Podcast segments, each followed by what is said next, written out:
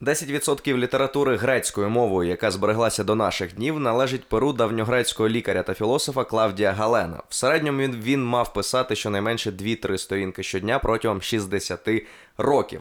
А я сьогодні вирішив відволікти і не дати працювати наповну іншому письменнику, який, окрім того, ще й мандрівник та автор науково-популярного проекту Квантум Макс Кідрук. Сьогодні маю честь спілкуватися з ним. Привіт, Макс. Здоров.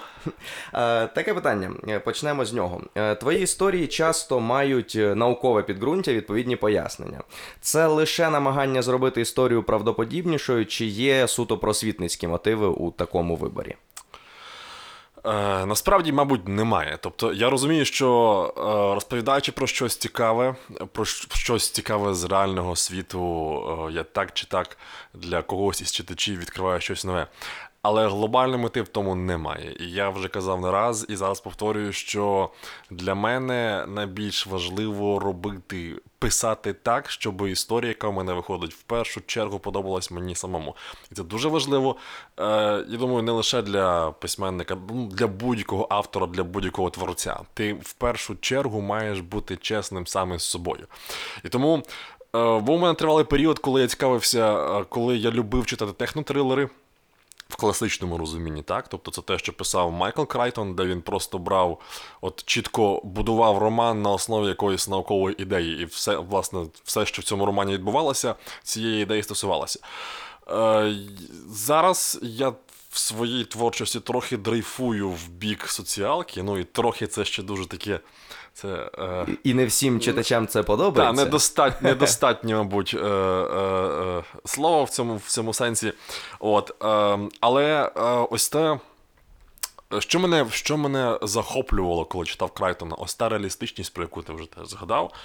І е, я намагаюся е, ну, писати романи такими, яким вони мають бути в моєму уявленні хорошими. Романи про що завгодно: про булінг, про кохання, про зраду, про всі ті речі, ну тобто, які оточують нас, але при цьому робити їх максимально реалістичними. Тобто, мій роман це щось таке, ну це якийсь звичайний роман, але в ньому люди застрягають в ліфтах, в ньому падають літаки, в ньому ламаються машини. Тобто вони живуть в, в більш реальному світі, ніж е, здебільшого в інших книжках. Окей, скажи, ти багато читаєш і, наскільки мені відомо, намагаєшся не пропускати науково-популярні книжки, видані українською. Е, Як е, зараз, як ти оцінюєш цей сегмент книговидання в Україні? Як у нас з цим справи, на твою думку? Е, ну, тривалий час, десь до 2015-16 з цим все було просто плачевно. У нас на ринку українською були, був лише Хокінг. Е, Що круто, що він був, але це е, е, він пише досить сухо і для читання, для нормального сприйняття і розуміння його книг ти мусиш мати яке на яке підґрунтя. І також був Мічо Кайку, чи Мічо Каку, як по-різному його транслітерують.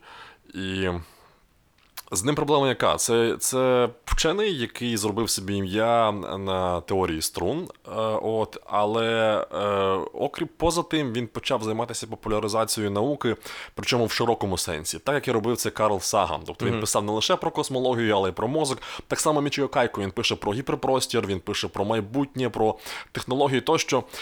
І е, це теж не є погано. Дуже добре, що ці книги є, е, були і є українською, але це така собі light, ну, навіть не науково-популярна е, е, сфера, це щось таке дуже лайтове, так? Це бачення майбутнього Кайку і так далі. І окрім того, ну, ще років два тому не було взагалі нічого.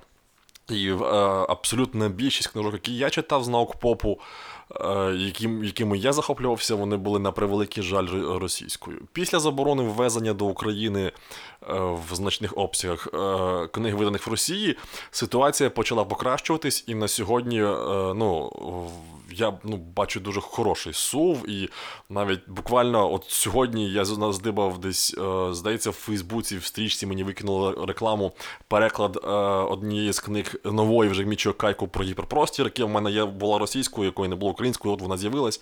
От. Е, так, досі, досі ми маємо переважно. Більшість книг на ринку е, це здебільшого книги про е, саморозвиток, про психологію, які я не вважаю науковими від слова взагалі. Тобто, ну, це для мене це щось значно ближче до псевдонауки, аніж до науки.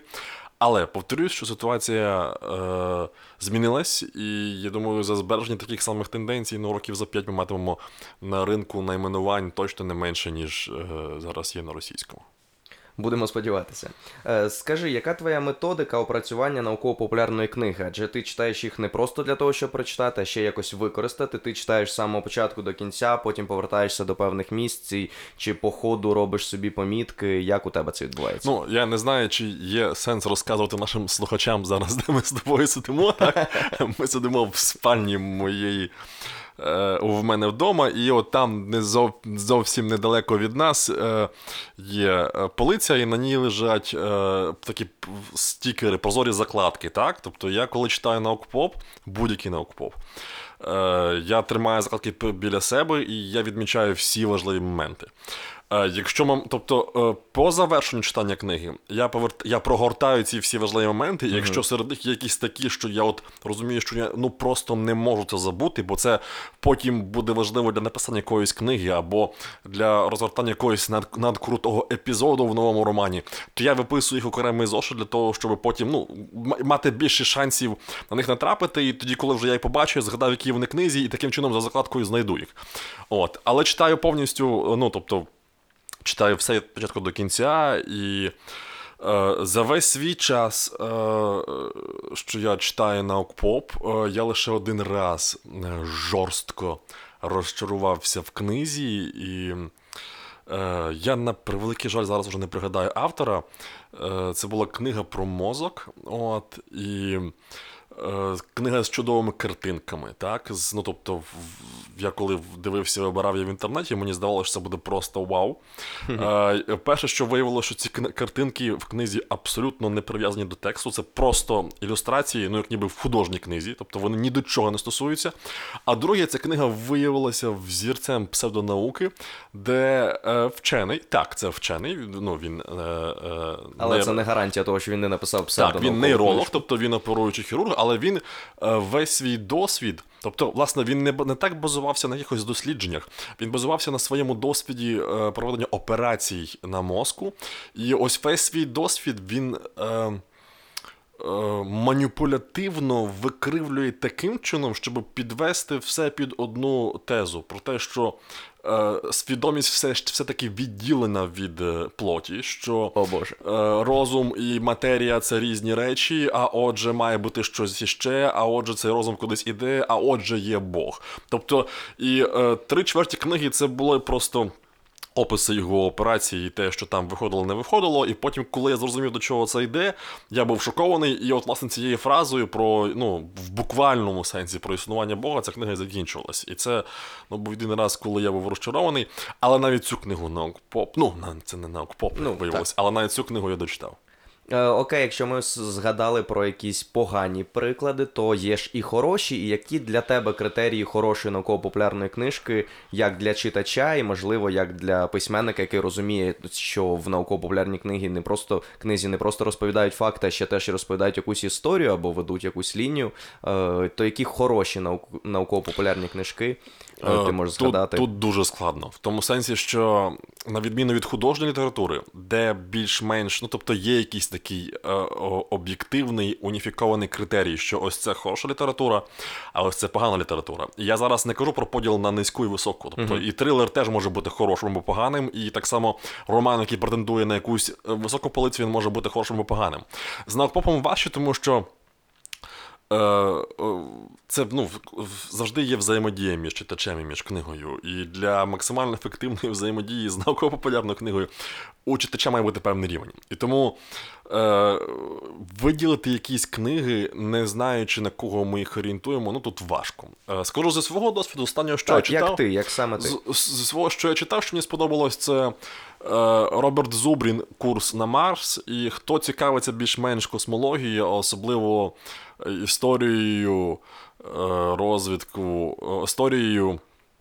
Е, планувань польотів на Марс, то знає цього чувачка, тому що він величезний ентузіаст, якщо не сказати фанат. От він виступав і на слуханнях в Конгресі, і він один, напевно, найбільший на цій планеті фанат і. і і взагалі людина, яка вірить в те, що це можливо і фінансово здійсненно. От, це Як чу- тобі така Ілон Маск? Тут, до речі, підходить ця фраза, так?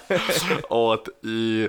Ем, до речі, Маск також надихався його книгами теж. Тобто о, в, у Зубріна це книга, книга ще де- тобто те видання, яке читав я, воно перередаговане, але оригінальна книга, ось ця курс на Марс, вона була, була видана 96-го року, і там Зубрін перший показав, що е, ну, ось ці оцінки е, вартості польоту на Марс зроблені е, НАСА, е, де мова йде про 450 е, мільярдів доларів, тобто це непідйомна сума. Тобто вони, вони не є, е, вони є непотрібними, вони є неправильними, і він е, доволі.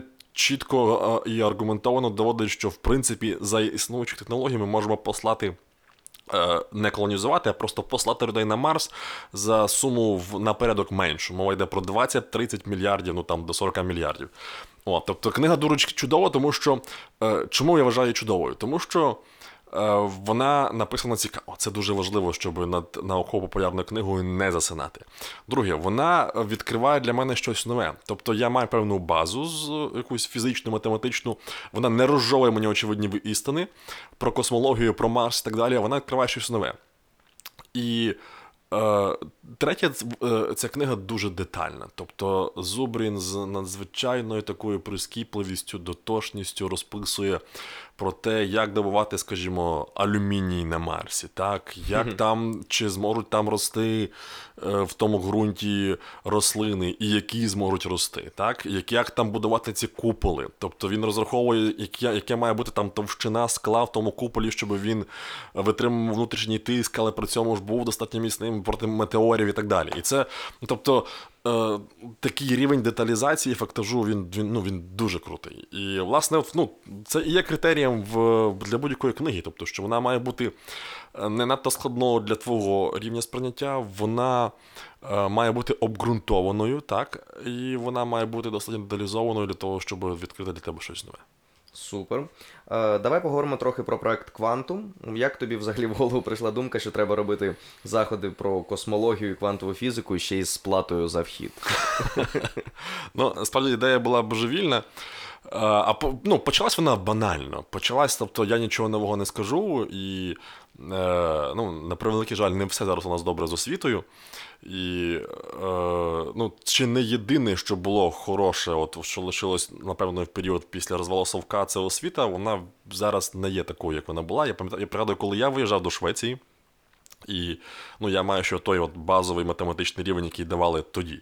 Я розумів, що я в плані знань, знань про фізику і математику я на, на голову вищий за своїх однолітків в Швеції. От не тому, що я дуже розумний, тому що просто мені це якісніше, е, краще подавали, вчили в більшому обсязі, і я знаю про банально більше, ніж вони. От, е, але зараз такого вже немає. І е, школа наштовхує, е, школа наштовхує молодих людей, учнів знаннями про світ, при цьому не даючи їм розуміння, чим цей світ є. Тобто, так, можна вивчити, що там сонце це зоря, так? Е, можна вивчити, що Серйозно? що зоря це там, це там куля розжареного водню. Але це не дає ніякого уявлення про. Ну, це про ми просто замінюємо одні визначення іншими. Це не дає жодного уявлення про те, що таке сонце, чому воно горить, е, як воно утворилося, тобто чому воно світить і гріє, скільки воно існуватиме. Тобто, і власне, е, от виникла така ідея, що. Після того, як я прочитав купу оцих е, чудових науково-популярних книг, от, і з'явилася ідея е, ну, поділитися цим. І зробити це так, ну, не зовсім в формі стендап камеді, звісно, але якось розбавити жартами і зробити так, щоб е, це було цікаво сприймати, і це було пізнавально. От, ну, це було круто. І чому проект платний? Ну тому що. Е, Очевидно, що в мене була команда, яка займалася промо, яка займалася організацією, оренда залів, е, розповсюдження квитків, реклама тощо, і це все не могло, ну, не могло бути зроблене просто так. І ми ставили якусь там умовну ціну на, на квиток. І е, в перший проект ми провели, здається, 15-го року в Рівному. Це був такий пілотний цей квантум. е, От, і е, ми просто хотіли подивитися, чи людям це буде цікаво. Ми були здивовані, тому що ми, е, проект складався з семи лекцій. І фактично на кожну з цих семи лекцій ми збирали ледь не повний ляльковий театр в Рівному. І після того, як цей проект пройшов успішно в, в моєму рідному місті, ми е, пустили його на експорт. І я жартував, що це перший експортний продукт із Рівного. Ми повезли його в Київ і у Львів. І в, і в цих містах він теж став дуже успішним. На, е, це була п'ята лекція. У Києві е, лекція про квантову фізику, яка так і називається квантова фізика. Е, Ми зібрали 380 людей. І е, я, в мене досі ця, голова, ця цифра в голові не вміщається. Тобто, ну, я розумію, що ми це зробили, але я намагаюся ставити себе на місце е, потенційного слухача. От навіть я би вагався би, чи піти на захід, на афіші якого є слова лекція і квантова фізика. От, але ну, проект пройшов успішно, і от ми зараз думаємо, навіть можливо. Пройшло вже два роки по його завершенню, але ми думаємо зробити е, типу продовження, так? Квантум 2, можливо, 5-6 лекцій, бо є ще теми, про які хотілося б розказати. Супер. Е, продовжуючи про квантум, скажи, як особисто ти вирішуєш проблему, коли треба про суперскладні речі розповісти цікаво і не втративши при цьому більшу частину інформації. У тебе там були такі підходи зі смайликами, які позначали елементарні частинки. Е, як ти до цього приходиш? Е, ну, банальна буде відповідь, та ніяк. Насправді я не є якимось таким генієм. Тобто я просто намагаюся, є певні речі, які мені здаються цікавими. І я вірю в те, що вони будуть цікаві комусь іще. І коли я робив цю лекцію, так, то я витрачав десь близько тижня, е, ну можливо, до 10 днів для того, щоб зробити цей слайд-шоу, продумати текст. Е, Але очевидно, що воно не було ані достатньо структурованим, ані достатньо цікавим, ані достатньо легким для сприйняття. Е, Просто в мене була команда, і я чудово усвідомлюю і тоді усвідомлював, що ну очевидно, що треба готуватися до виступу, треба репетирувати його, і треба до того, як ти вийдеш і станеш перед людьми, е, показати, прогнати цей виступ перед якомога більшою кількістю е, членів твоєї команди. І ми збиралися. До речі, ми збиралися в підвалі ось цієї 15-ї школи, що видно зараз ну, з вікна. Е, е, там було таке півпідвальне приміщення, яке ну, влаштувало щось перетворили щось на кшталт хаба. От, і ми там збиралися. Е, Все як має бути з ноутбуком, з проектором, і сідало четверо, п'ятеро е, на той час команди література РВ. От вони, власне, займалися промоцією цього проекту Quantum. От, і вони слухали. І це були не спеціалісти, це були переважно е, хлопці, дівчата з гуманітарною освітою. І я розказував, і вони казали, що отут нудно, отут незрозуміло. А отут можна вставити жарт, а оце краще виконати. А отут, якби ти додав і пояснив, це цікаво, але ми не розуміємо, тому роби ще один слайд, розжовуй е, краще. Таким чином, е, тобто, вже після того, як я закінчив робити е, лекцію, було ще 3-4 дні ось цих от прогонок. І на четвертий день нарешті починало вимальовуватися щось уже ну, більш-менш нормальне. І от. Е, Потім уже ми йшли, виступали в Рівному, потім ми йшли в. Я виступав в Києві, і тільки після того ми їхали до Львова і лекцію у Львові записували. Тому те, що є зараз на Ютубі, це ніби як ну, тобто вже вершина ось, е, ось цього е, процесу підготовки. Ну, дійсно, щось схоже на те, як стендап-коміки записують свої спешили для каналів, вони теж довго відпрацьовують матеріал. Е, Ти згадав про таку штуку, як е, гуманітарна освіта. Ми тут намагалися в минулому подкасті з Віталієм Шевчуком, апелюючи до ще одного фізика Антона Синенка, з'ясувати, чи існує взагалі е, гуманітарний тип мислення, яким часто люди прикриваються, люди, які не можуть або не хочуть вивчити математику і фізику. Як тобі здається, гуманітарний тип мислення міф чи реальність? Абсолютний міф. Тобто, я знаю, що зі мною багато не погодиться, і я знаю навіть, що багато хто серед е, моїх близьких людей з цим не погодиться. От, але я вважаю, що все впирається в в того, хто вчить, в того, хто пояснює, е, і не так в його здатність пояснити, а е, як в його здатність мотивувати е, того, хто лише намагається розібра, розібратися чи вникнути, мотивувати, ну, виділити цьому достатньо часу, щоб почати щось розуміти. Бо тобто немає ніякого якогось магічного коду, немає якоїсь процедури, що там треба, втра- треба встати з правої ноги, почухати себе за лівим вухом, і тут правильно сісти і бам, і ти почнеш розуміти математику. Ні, є лише один шлях. Ти сідаєш і починаєш розбиратися, починаєш розкручувати один приклад за іншим, починаєш слухати, дивитися, уявляти якось це. І, і, вре, і, і потім це врешті-решт набудовується. Так? Тобто, що е, ну, дуже часто можна почути зараз серед е, тих людей, які вірять в існування ось цього гуманітарного е, типу мозку, що, мовляв, ну, тобто, от ми там вчили ці косинуси, ми там вчили якісь е, параболи, і я ніколи їх не використовую, це повна дурня.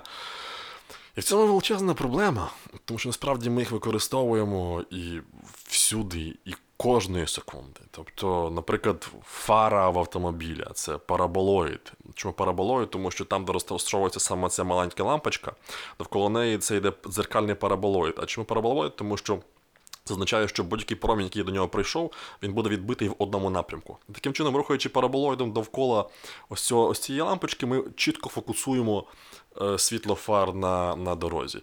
Косинуси, синуси, от, наприклад, е, телефон. Так, е, GP, так на, основі цього працює система GPS. Та чотири супутника, які власне за цією тригонометричною сіткою визначають твоє, твоє місцезнаходження. І так всюди. І те, що е, зараз як пожежа поширюється думка про те, що це не потрібно, ну то це наша проблема. І я завжди кажу, що я, наприклад, коли дивлюсь, як е, ступені, перша і друга ступінь. Е, Ракети, якої, ракети, яких розробляє, які, які розробляє SpaceX, ступені Falcon, сідають на платформу в морі або просто на платформу на землі. Для мене це повний шок. І, ну, тобто, навіть для мене, інженера, це, це щось дуже близьке до довбаної магії. Але при цьому я розумію, що абсолютно точно ніхто в SpaceX не ставить е, свічечки в церкву за те, щоб вони приземлилися нормально. Так? і навіть а вон- не освячують Так, за допомогою вони- попів ракети перед, перед польотом, що це взагалі якесь мракобісся. Вони приземляються, тому що їх так спроектувало, тому що весь той багаж знань так, був використаний, застосований правильно. І тому е, я вважаю, що людина, яка розвинута, вона має бути розвинута всебічно. І, е, і це стосується і гуманітарної сфери, і технічних наук, і навіть такої чистої математики. Супер. Е, давай поговоримо ще більше тоді про ці прояви недостатньої освіченості. З чим ти ще стикаєшся в побутовому плані, в соцмережах, з якими проявами невігластва, з якими псевдонауковими речами, з міфами якимись. Е, Що тебе змушує ляскати по лобі в- у приступах фейспалму? Наприклад, рух антиваксерів. Тобто, ну і- окей, тут цих про це про це можна говорити дуже довго. Тобто, це ти зараз поставити запитання, і в мене просто в мене ну я не знаю, якась щось впала, якась планка в голові, і воно повалило. От в мене аж вуха зараз горять. Тобто, це ну найбільш кричуще це, мабуть, плоска земля. Це, це щось взагалі якийсь жах. Ну і рух антиваксерів. І тобто, знову ж таки, я не, не в жодному разі не, не якось не. Е, я не кажу, що у, вакцина, у вакцин не може бути побічних ефектів, але стверджувати про те, що е, вакцинація, якісь там певні вакцини можуть викликати аутизм. Ну, тобто, ну. І про це є цілі форуми, і хтось там пише якісь ну, е, статті, які мають науковий вигляд, науково-подібні статті, які нібито це доводять. І, е, і це жах, тому що ну, тобто, е, е, ми маємо ну, для того, щоб в це я в це повірив, ну хоча б спробував повірити. Або хоча б почав би в цьому розбиратися, я мушу бачити за цим який, якийсь механізм, е, фізичний механізм. Аутизм це ну, ми не все знаємо про, Далеко про нього, все. так, про причини його виникнення. Але на сьогодні більшість е, е, вчених схиляється до того, що аутизм це генетичне захворювання. І е, повірити в те, що вприск якихось е, видозмінених е, збудників, вірусів чи бактерій в просто в тканину тіла якимось чином вплине на геном в усіх інших клітинах тіла. Тобто ми говоримо, що ми говоримо? Про, про якусь клітинку, яка впливає на щось в тисячу разів менше за себе в усіх інших клітинах тіла. Я маю- на увазі на ДНК. Тобто. Е, Ще раз, вакцини можуть мати певні побічні ефекти. Тобто, це може бути падіння тиску, може бути підвищення температури, може бути якась висипка, може бути набрякання слизових оболонок рота тощо. І це все зазначено в інструкції до вакцин. Але говорити, всерйоз говорити чи замислюватись про те, що вакцина може викликати в уже сформованого організму якесь серйозне генетичне захворювання, це нонсенс. Це того, що говорити, що мурашка, який покакав на спину слона, Так, так. зламав йому хребет. Ну, тобто, окей, в принципі, так, десь можна уявити, як хребет слона ламається. І ми можемо про це дискутувати. Ми не знаємо чому, але ми можемо і маємо про це говорити, але не тому, що мурашка на нього покакав, бо це нонсенс. Ми говоримо про, про, параметри на три порядки між собою е, відмінні. Друга річ, це, я вже казав, це безперечно е, ось ця теорія плоскої землі. І тут е, насправді тут навіть не знаєш за що хапатися, тому що це ну, тобто, повний нонсенс. Це ніби як. Е, я не знаю, до тебе приходить людина і каже, що е, птахи літають сраками вперед. І, і ти, ну тобто, і кажеш, спростуй мені, доведи, що це не так. І дуже важко доводити, бо ну бо ти дуже важко спростовувати нісенітності. Ну доведи, що птахи літають не сраками вперед. От, і це стосовно цієї пласкової землі, і е, ну дуже багато можна говорити. Тобто так, але і там в, в Ютубі. Ми сьогодні це вже обговорювали, Так, так, так, Е, поза, поза цим підкастом, але говорили про те, що є купа нібито навіть експериментів, нібито е, експериментів, які базуються на науковому методі про те, що Земля є плоскою. І експерименти, безперечно, не витримують кр- перевірки, е, критичної перевірки, але навіть якби хоча б один із них, е, ну, щось там десь доводив, це означає, що е, ну, цього недостатньо. Ми маємо дуже чітку і цілісну фізику, яка пояснює ну, більшість того, що ми бачимо. Ми маємо дуже стрункі, гарні, хороші, обґрунтовані теорії про еволюцію Всесвіта. Ми, можемо, ми маємо безпосереднє спостереження про галактики, про те, як утворюються зорі, про те, як утворюються планети. Е, е, ми це все можемо побачити в телескоп. Ми знаємо, що таке гравітація. І тут хтось говорить, що окей, тобто, да, планети вони всі є, місяць є, Юпітер є, але от тут, от, от ми плоска земля, яка просто літає от в космосі, невідомо чому. І, і ну, тобто, це. це це сумно е, і, і, і страшно. В чому, як тобі здається, є причини розповсюдження таких е, псевдонаукових знань, міфів? Це недостатня рівень освіти в країні, чи, чи особисті якісь е, переконання людей? Бо ти правильно сказав, тобі для того, щоб подумати, що вакцини викликають аутизм, потрібно, щоб тобі хтось пояснив правдоподібний механізм. А для людей достатньо, що аутизм проявився через 2-3 тижні, через місяць, через півроку після того, як е, були надані дози вакцини, і хоча ми розуміємо, що після не означає внаслідок, але для них це виглядає як доказ. Е, Що ще, на твою думку, е, сприяє Ну, розповсюдженню насправді, я думаю, що е, схильність е, людського виду до сприйняття різних теорій змови псевдонауки вона була однаковою завжди. Тобто, е, це щось таке. Ну, тобто, я не зараз не пригадаю, але я читав одні з книг, власне, про мозок. Книг більш більш орієнтовані на психологію, не на, не, на якісь нейрофізіологічні штуки. От, про, там щось таке подібне розказував про те, що наш мозок загалом тобто, є схильний до того, щоби.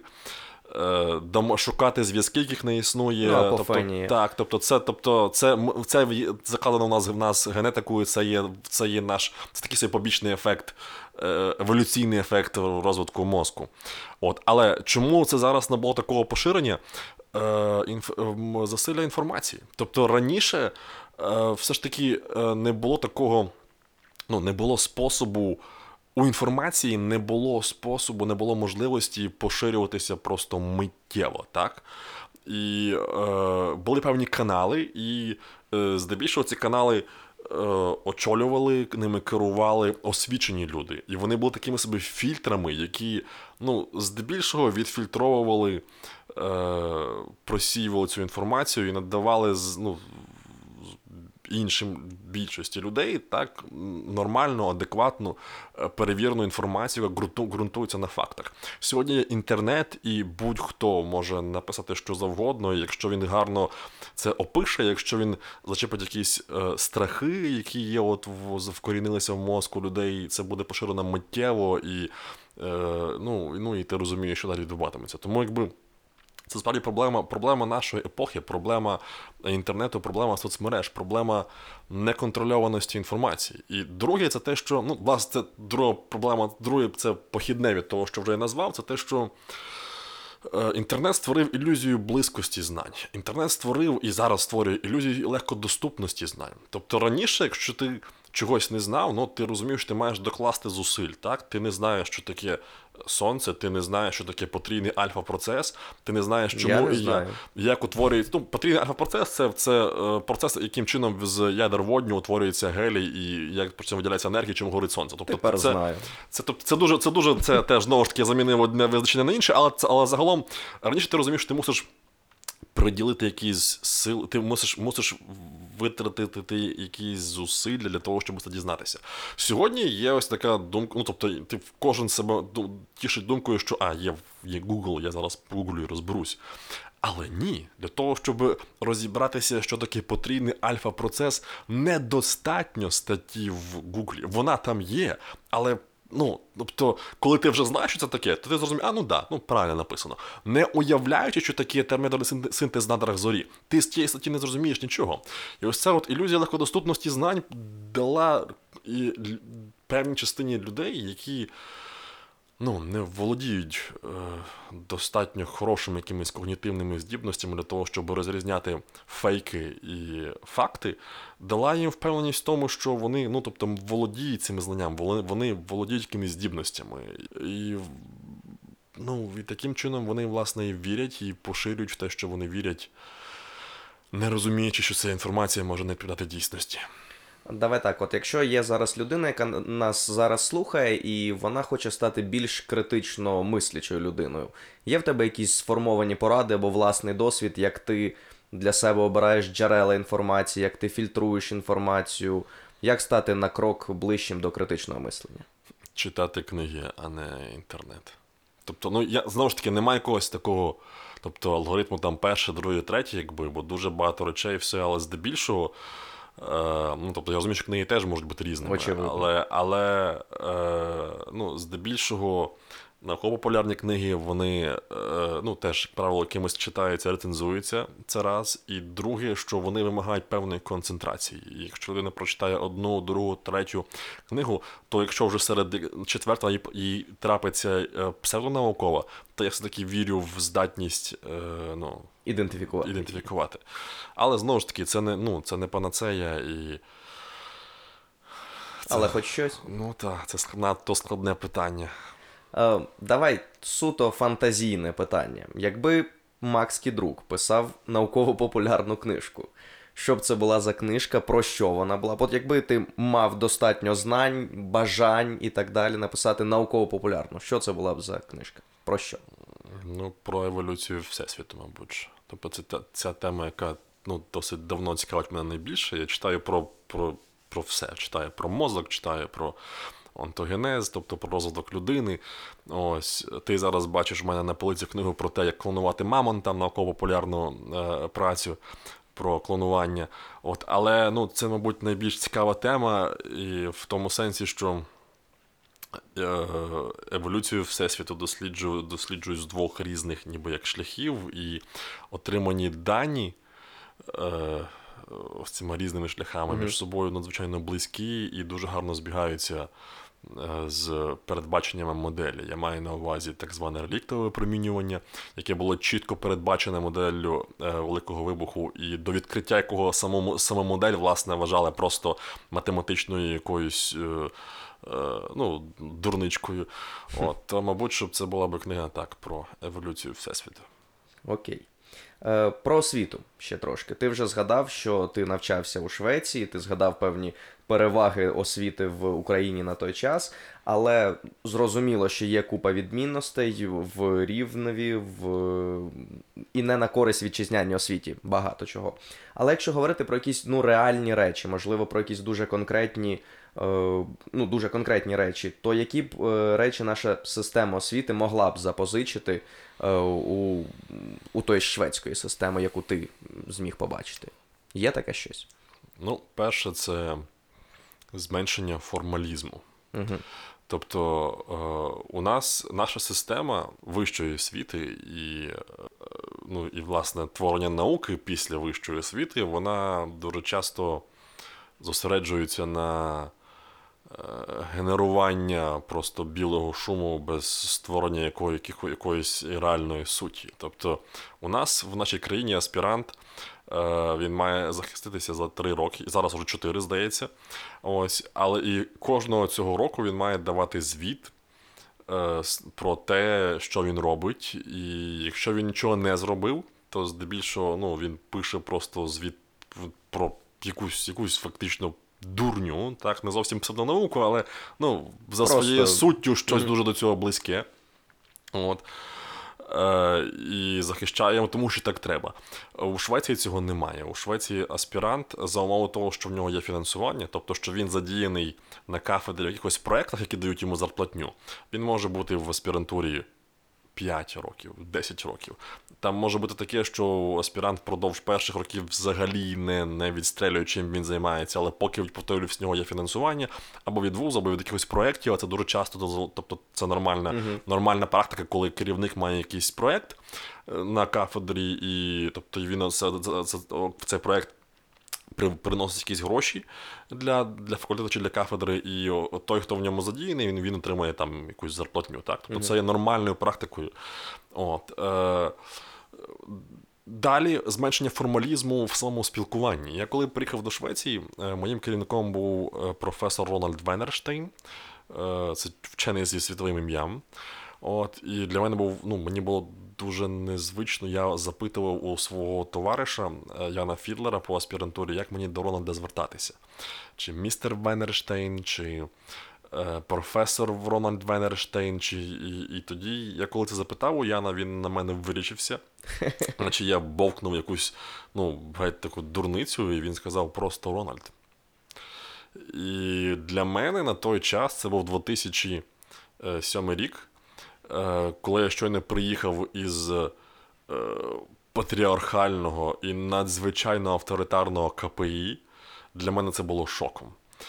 І, і це якось, я, ну це, це радше не так якесь там те, що треба переймати відразу, але це на психологічному рівні має такий дивовижний ефект. Бо коли я там вчився, так, я отримав гарну стипендію, і ну, я робив те, що з мене, від мене вимагалось, але е, в мене, мене не полишала думка про те, що якось я цього не заслужив, що я тут просто ну, то, то, ну, такого не має бути. І коли тебе так звертаються, коли тебе ставиться на рівні, це ще більше тебе заохочує, підхльоскує виправдати е, надії на тебе покладені. І е, ну, так, так, це було круто. А стосовно. Ще один варіант, це без, якщо ми говоримо вже про не про вищу освіту, а про шкільну, то тут знову ж таки є купа різних схем. Так, якийсь час вихваляли фінську систему освіти, але це причина не було лише тим, що коли перший рік, коли заснували більш-менш об'єктивну систему оцінки шкіль, е, шкільної освіти, тоді Фінляндія була на першій позиції. І тоді всі почали говорити про те, що от у них там така Давайте дивовижна... просто візьмемо систему та, і введемо така, у нас. У них такі гарні школи яскраві, там вони сидять, вони там ледь не граються, все. Е, і на сьогодні е, Фінляндія далеко поза межами першої двадцятки. А на перших місцях це здебільшого азійські тигри. Тобто це Китай, е, Тайвань, е, Малайзія, Сингапур, де система освіти є дуже жорсткою, іноді навіть жорстокою, де це, це, е, ну, це реально зубріння і це дуже де засилля математики тощо. Ну і власне, е, от зараз, уже коли спливло чимало часу, ну, після коли цей весь весь цей бум з фінською освітою трохи стих, то е, дослідники схиляються до того, що все, що об'єднує чи об'єднувало ті, ті країни, чиї е, шкільні. Чиї системи шкільної освіти займали перші місця, це зарплатня вчителів. Тобто в Фінляндії і зараз так само в азійських тих країн, е, цих серед країн Південно-Східної Азії, е, вчитель е, отримує зарплатню вищу, ніж він сидів, ніж він йшов би е, в якийсь там приватний сектор. Наскільки чи- ця сума близька до 4 тисяч доларів? Я боюсь, що е, я не, не боюсь, я переконаний, що в Фінляндії і в Швеції вона вища навіть за цю суму. Окей, за Фінляндію не буду говорити, я думаю, за Швецію, за Швецію вона точно вища. Тобто, що це означає? Що банально в школу йдуть, ну тобто, е, це насправді не є аж такою важкою роботою. Ну, окрім якщо ти працюєш вчителем чи вчителькою молодших класів. Тобто, це не є, тобто вони мають більшу відпустку, так, довшу відпустку. Вони, е, е, ну, за, якщо, звісно, що не, не, не поставили там купу цих годин, тобто вони мають більш гнучкий графік, так, можуть бути якісь вільні дні посеред тижня. Тобто це не є аж такою роботою, як десь там в офісі з 6 до 9. І за умови, що тобі дають там більше заплатню, то це означає, що кращі з випускників вузів будуть йти до школи, бо це більш спокійне життя і кращий заробіток, а отже, ну і більш, більш забезпечена старість. І от, от і от і в- весь секрет цих освіт. Тобто, це те, що треба. Ну, я розумію, що ми бідна країна, і ми не можемо зробити це просто зараз. От. Але вже зараз є непогані тенденції. На сьогодні вчитель у школі отримує більше, ніж викладач в вузі. Якби. І, ну, тобто, це знову ж таки не є аж такою великою цифрою, і це точно далеко, дуже далеко від 4 тисяч доларів. От. Е, але загалом це, ну, це, це правильний ну, крок в правильному напрямі. Ну, я думаю, що хтось із активістів надішле цей подкаст Лілії Гриневич, і вона теж його послухає. Я дякую всім, хто сьогодні е, слухав е, цю цікаву розмову з Максом Кідруком. Якщо ви додивилися до цього моменту, напишіть у коментарях слово шпалери. е, Щоб я точно знав, що ви додивилися до цього моменту. Макс, дякую тобі за розмову. Тобі дякую. До нових зустрічей.